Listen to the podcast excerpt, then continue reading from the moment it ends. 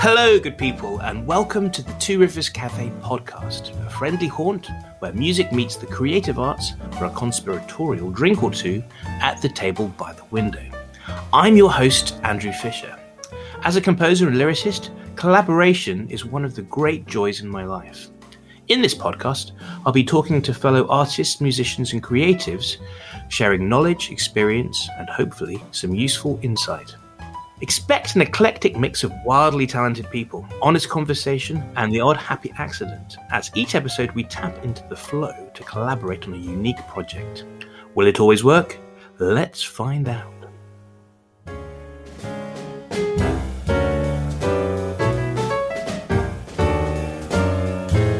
So, before we get started, I should say that we're making this edition of the Two Rivers Cafe podcast remotely because it's early 2021 and we can't leave our homes. But in happier news, I am delighted to be embarking on this episode's collaboration with writer, director, animator, candle maker, educator, and friend Phil Gomm.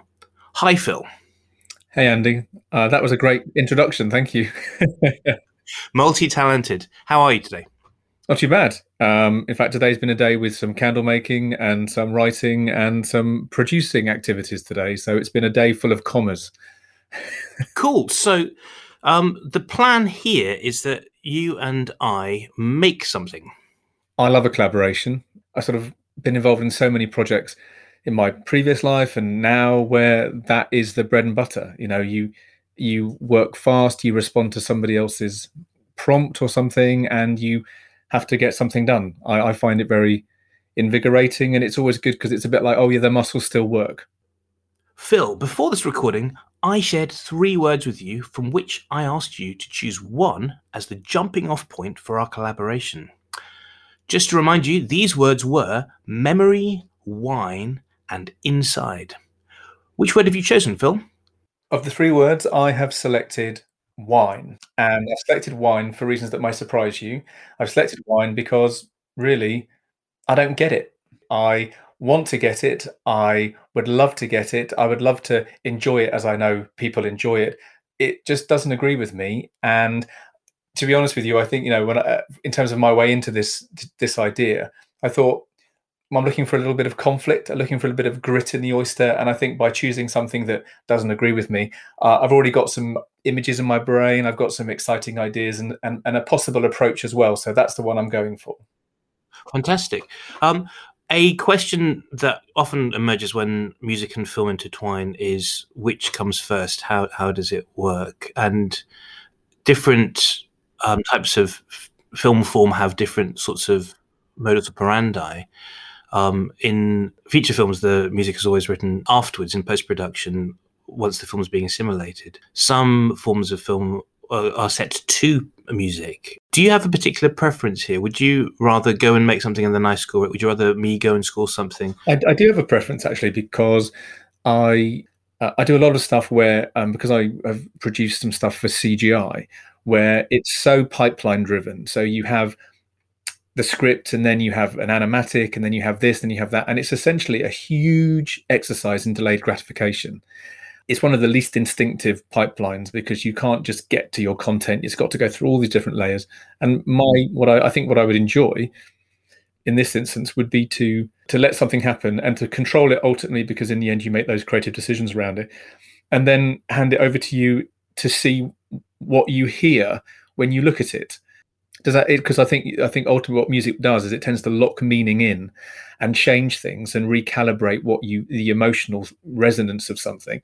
And I, I would love to see that happen. I would love to think I'd made something um, that for me answers this brief, this wine idea, and I've explored it, and then it comes over to you and it becomes a different piece of work. Well, that's very exciting. I can't wait to get started. Um, so the plan is going to be that Phil will have first dibs and then will give me something, and I will have uh, a response to it. And um, we can't wait to see what happens.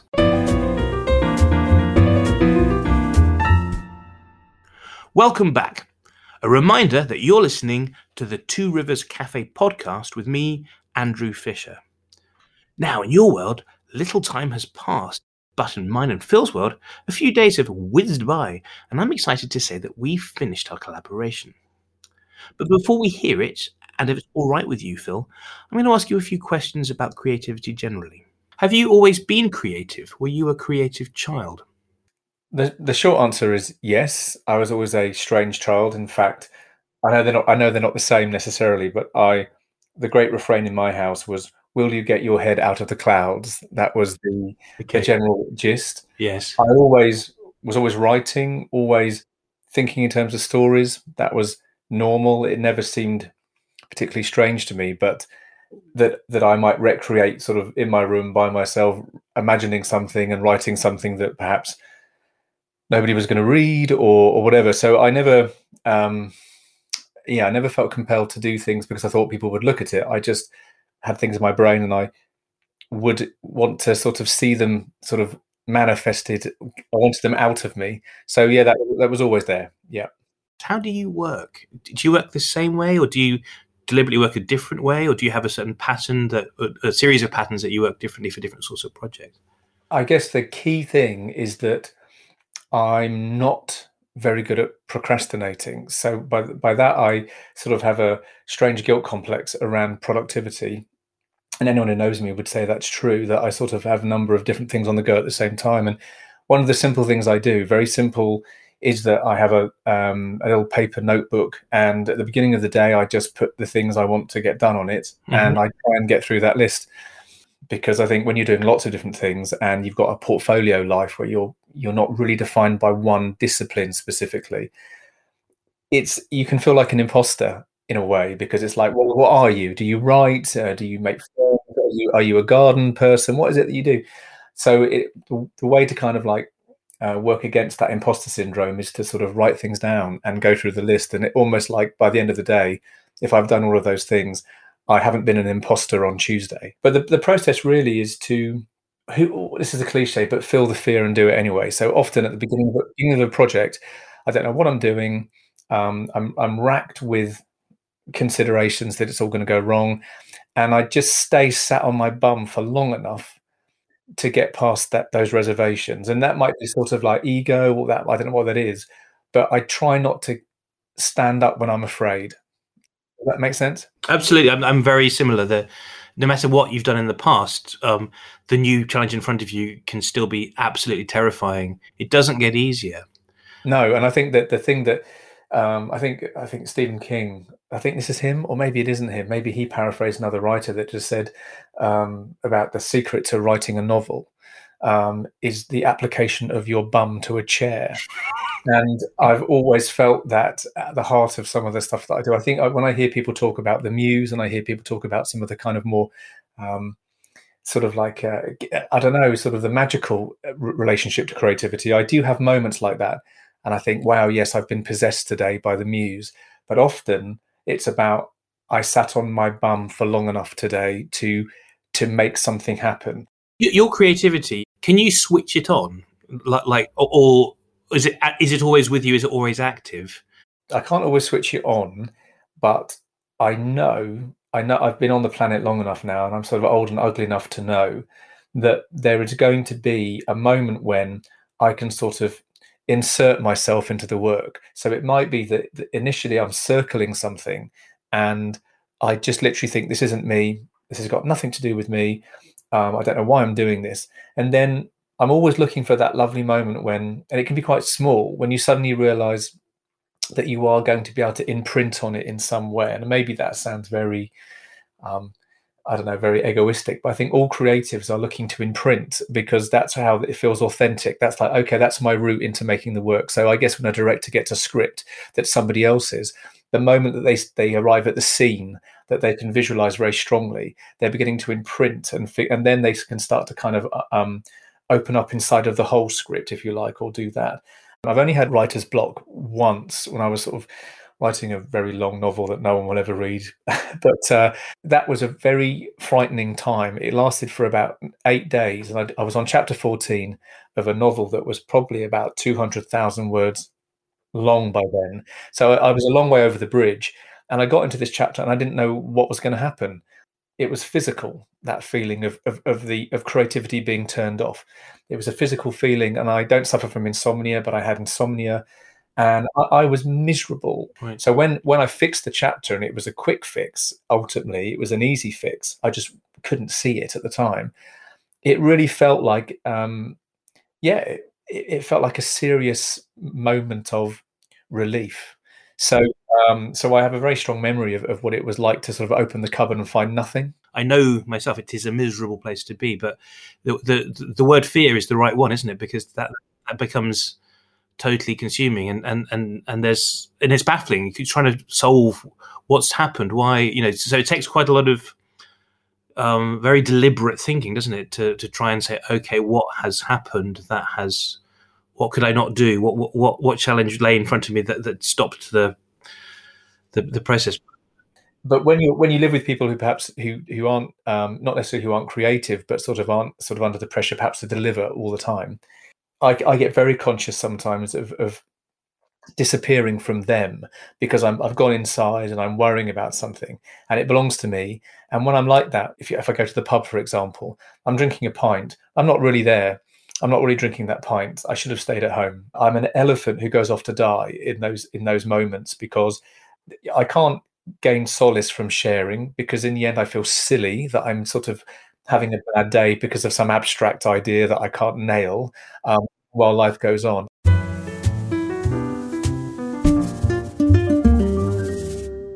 So, Phil, so the so long, one question before we start to talk about our collaboration is: Do you personally always see creativity as inherently collaborative, or do you see it as private, and then parts of that become collaborative?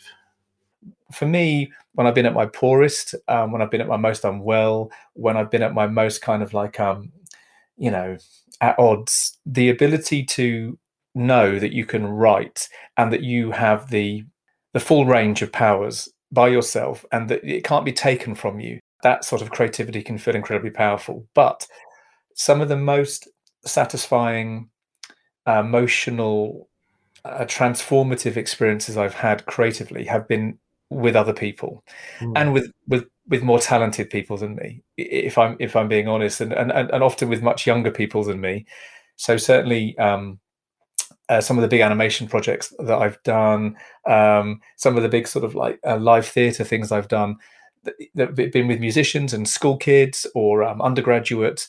Um, creatively, they've been fully saturated in terms of color. They've been extraordinary, you know, emotional. I mean, you don't tend to sort of cry and sort of feel um, that you need you want to hug the world when you're working by yourself in your sort of spare room.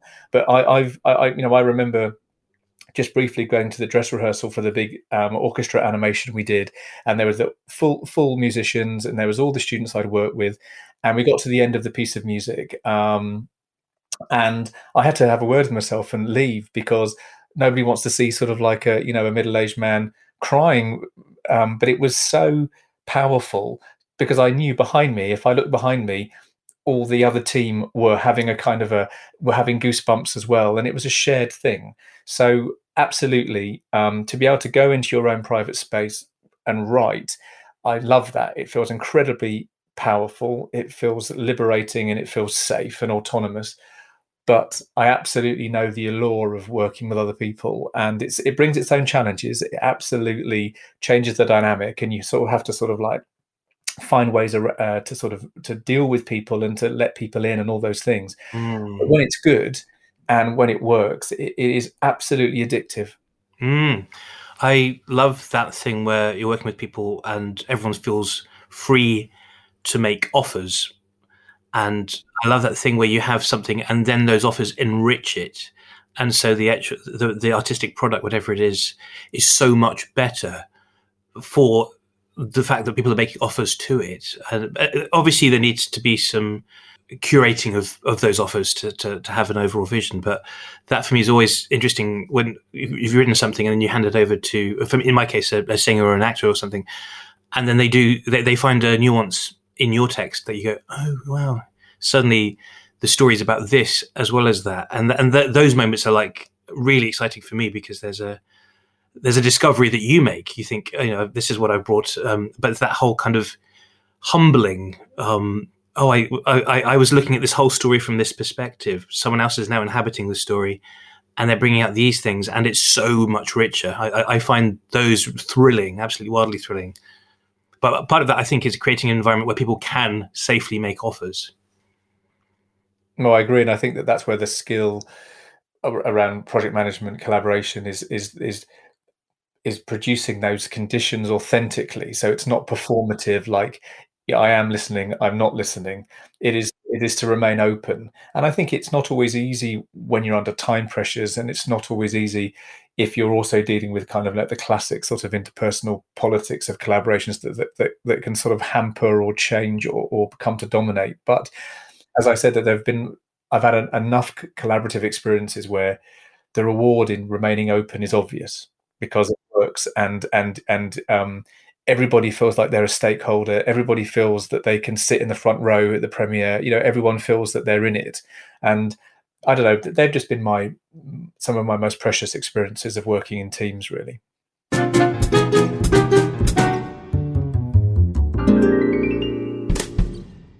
We've made you wait long enough, and now it's time to unveil the piece that Phil and I have worked on together. Now, this is a visual piece, so please do follow the link in the description of this podcast to see Phil's animation in all its glory. And in the meantime, this is what it sounds like. Wine doesn't agree with me. I want the berries and the cherries and the apricots and the plum I want the flint and the petrol and the oak and the earth.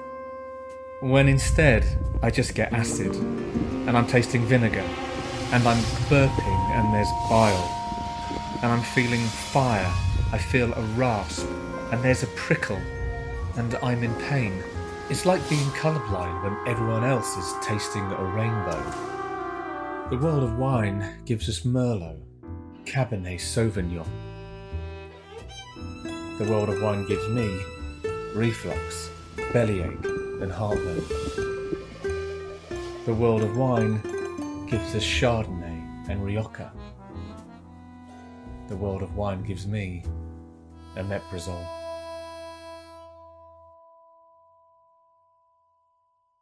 I'm a big fan of what you created. I was I was really blown away by it, and watching it again and again I began to see more and more of what was going on. Tell me a bit about how you created those shifting images, all those brilliant textures and swirls and colors. What did you do?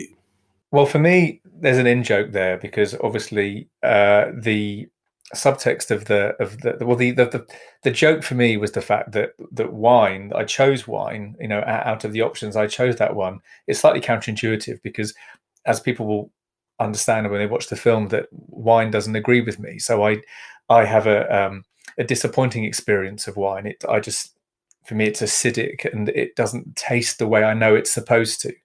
So the the concept, if you want to call it that, it's a bit grand, was that there is a particular way that you can use um, rubbing alcohol to corrode a particular type of pen, an alcohol-based pen. And it made me laugh internally that perhaps I could produce images by using uh, sprit the spritz of alcohol to corrode a surface and to make colors run and discolor because I thought that it was probably a, an immediate bridge between my experience of of wine and how and how I could perhaps sort of move that and flow that literally into the images. Mm. So um, to give you a, an insight into the you know to the nuts and bolts of, of, how it was made, some of the imagery was made by uh, drawing into the inside of a very large sort of white ceramic bowl, uh, a very large white bowl that I drew uh, inside of. So I drew the text elements and I sort of stratas of colors. Um, and then I was able to sort of film into that, spritz that surface with the rubbing alcohol, and then watch as the tendrils formed and the sort of the ex- more explosive things began to happen. And it's all sort of um, um, frame by frame. So it's sort of stop motion come time lapse because you're looking at a, an active process that's happening on a surface, mm. and you're sort of like um, you know taking a still image sort of every two seconds to kind of to, to capture it. So um, so yes, and then that that was basically the the you know the the long and short of it, which was I wonder if I can produce an animation by producing the kind of effects that wine has on me. that was kind of the. I, I was wondering whether you used actual wine for the for the drops, but it's, it's, rubbing alcohol, which is it's, it's yeah, it's rubbing alcohol and sort of uh, alcohol based pigments. So no, not actual wine, um, because um, wine, in fact, uh, is is too um, too wet. So uh, in, that, in, that, respect, what you're essentially doing is you're allowing the uh, the uh, marker pens to sort of dry and sort of attach, and then it means that when they're spritzed, um, there's this sort of moment where it's all held, it's coalesced, and then suddenly from that point, it's always slipping towards chaos after that. So it was like controlled chaos, if that makes sense. We're literally watching a, a chemical reaction perfect for the text that you were saying and and i remember watching that and feeling actually feeling a bit stomachy and a bit acidy. Just the sort of suggestion of it was so powerful, and also the way that you were using different colors. There's a line in the in the animation about sort of um, being colorblind, and in the in the film itself, that sequence is black and white. But with colorblind, actually, I, I think it's where actual colors aren't black and white. They're sort of they're just sort of slightly off what they should be.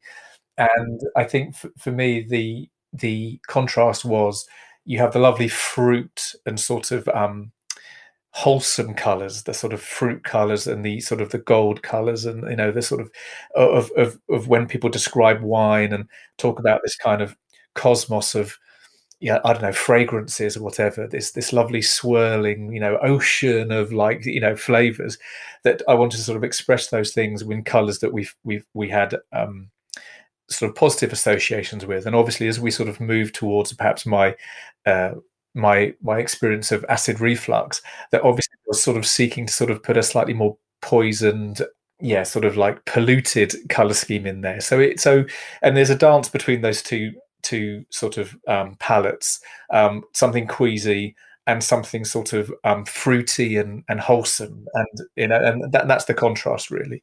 When you heard my music was it what you were expecting? Were you, were you thinking this works? Were you thinking how interesting? It cuts against everything i was talking about. What, well, no, I mean, I uh, I couldn't wait to be honest with you because I think um, I think when we spoke at the very beginning of this project, the idea was I don't know, maybe I'm just a child, like a pass the parcel type child, but the idea of you unwrapping something and not knowing what was in it, and then me getting to unwrap it again, just just to me just seemed very exciting. And it's and you know we know that collaboration can be done very differently because as you've said before, it can be done with a much more sort of um, co-authorship. Uh, but for me, there was something about the surprise of this and so i couldn't wait to see it i've got to be honest with you so i was sort of and also i was worried that it was like not going to you know press your buttons obviously that that you'd be you'd have a mojoless moment of looking at this kind of you know this this poor guy talking about his stomach.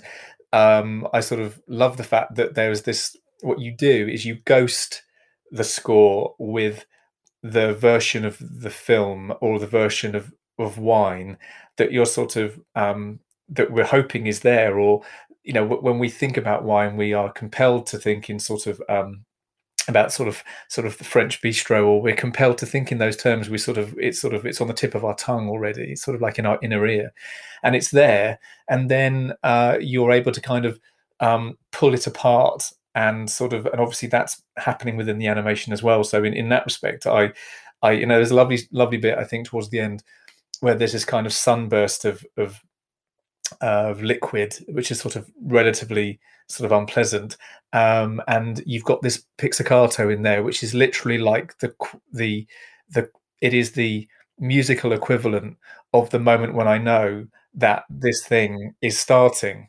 So, so I, so I felt that was incredibly pinpoint accurate. To be honest with you, it was like, oh yes, that's the pizzicato of my um of my stomach lining that you've that you've evoked there. Congratulations. when I was writing it, I, I I had sort of two thoughts initially. One, as I was thinking about wine, was the experience of tasting wine that we don't have one flavor immediately hit us. Or we we can, but but sometimes you you get a second flavor and a third flavor, and and, and that for me was important text textually and texturally to have this. Okay, here's idea one, here's idea two, here's idea three, here's idea four. So, so these different timbres, these different colors, these different gestures give you different sort of hits. And then there's a wine experience, and I was trying to match that. The second thing I noticed was the way that you were performing the text felt really like a song lyric. There was a poetic form and meter to it that I was very conscious of. Where you were placing the downbeats struck me as, ah, oh, that's the first beat of the bar.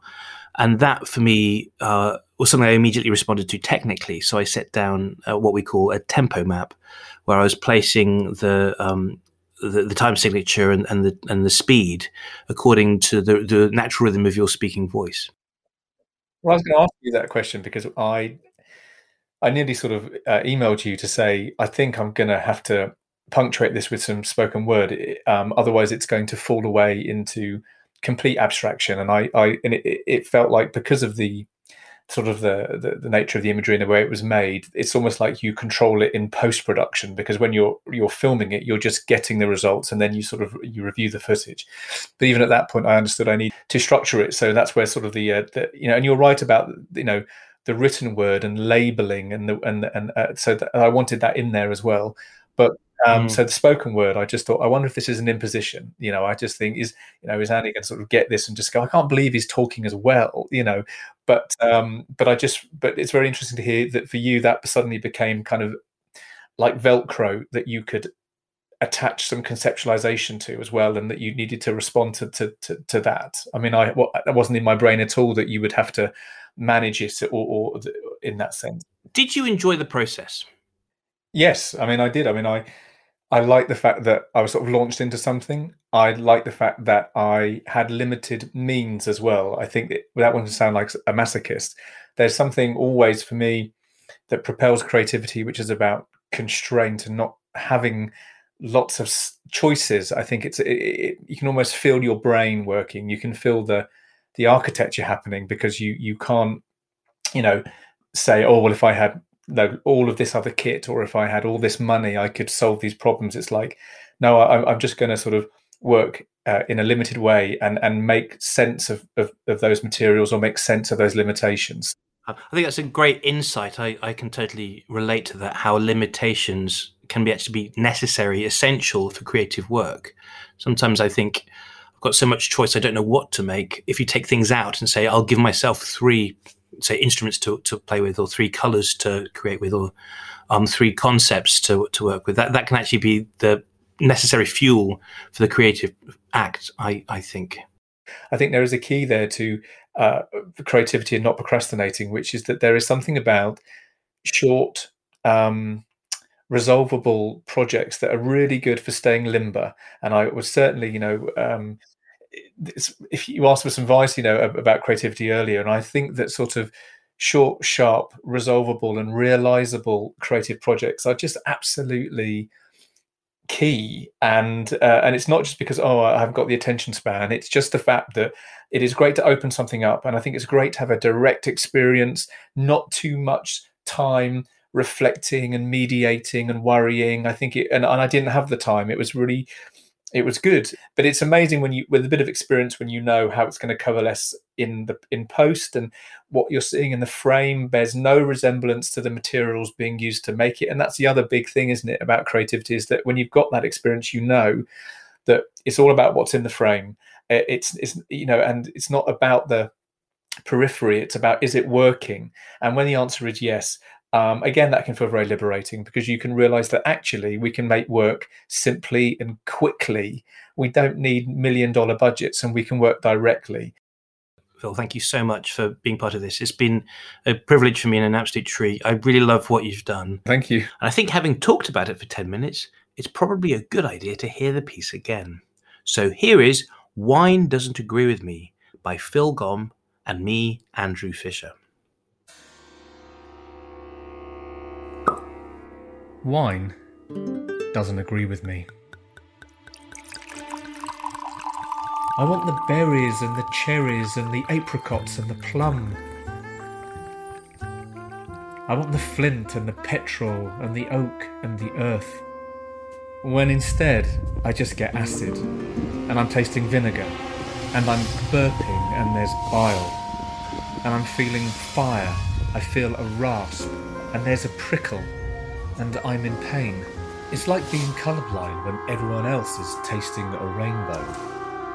The world of wine gives us Merlot, Cabernet Sauvignon. The world of wine gives me reflux, bellyache, and heartburn. The world of wine gives us Chardonnay and Rioja. The world of wine gives me omeprazole.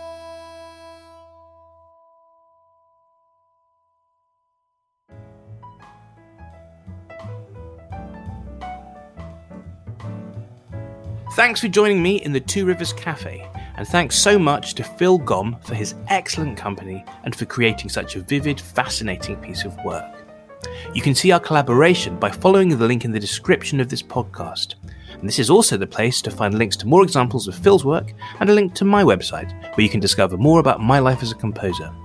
My name is Andrew Fisher, and this edition of the Two Rivers Cafe podcast was produced remotely by Jim and Rupert of Driver 8.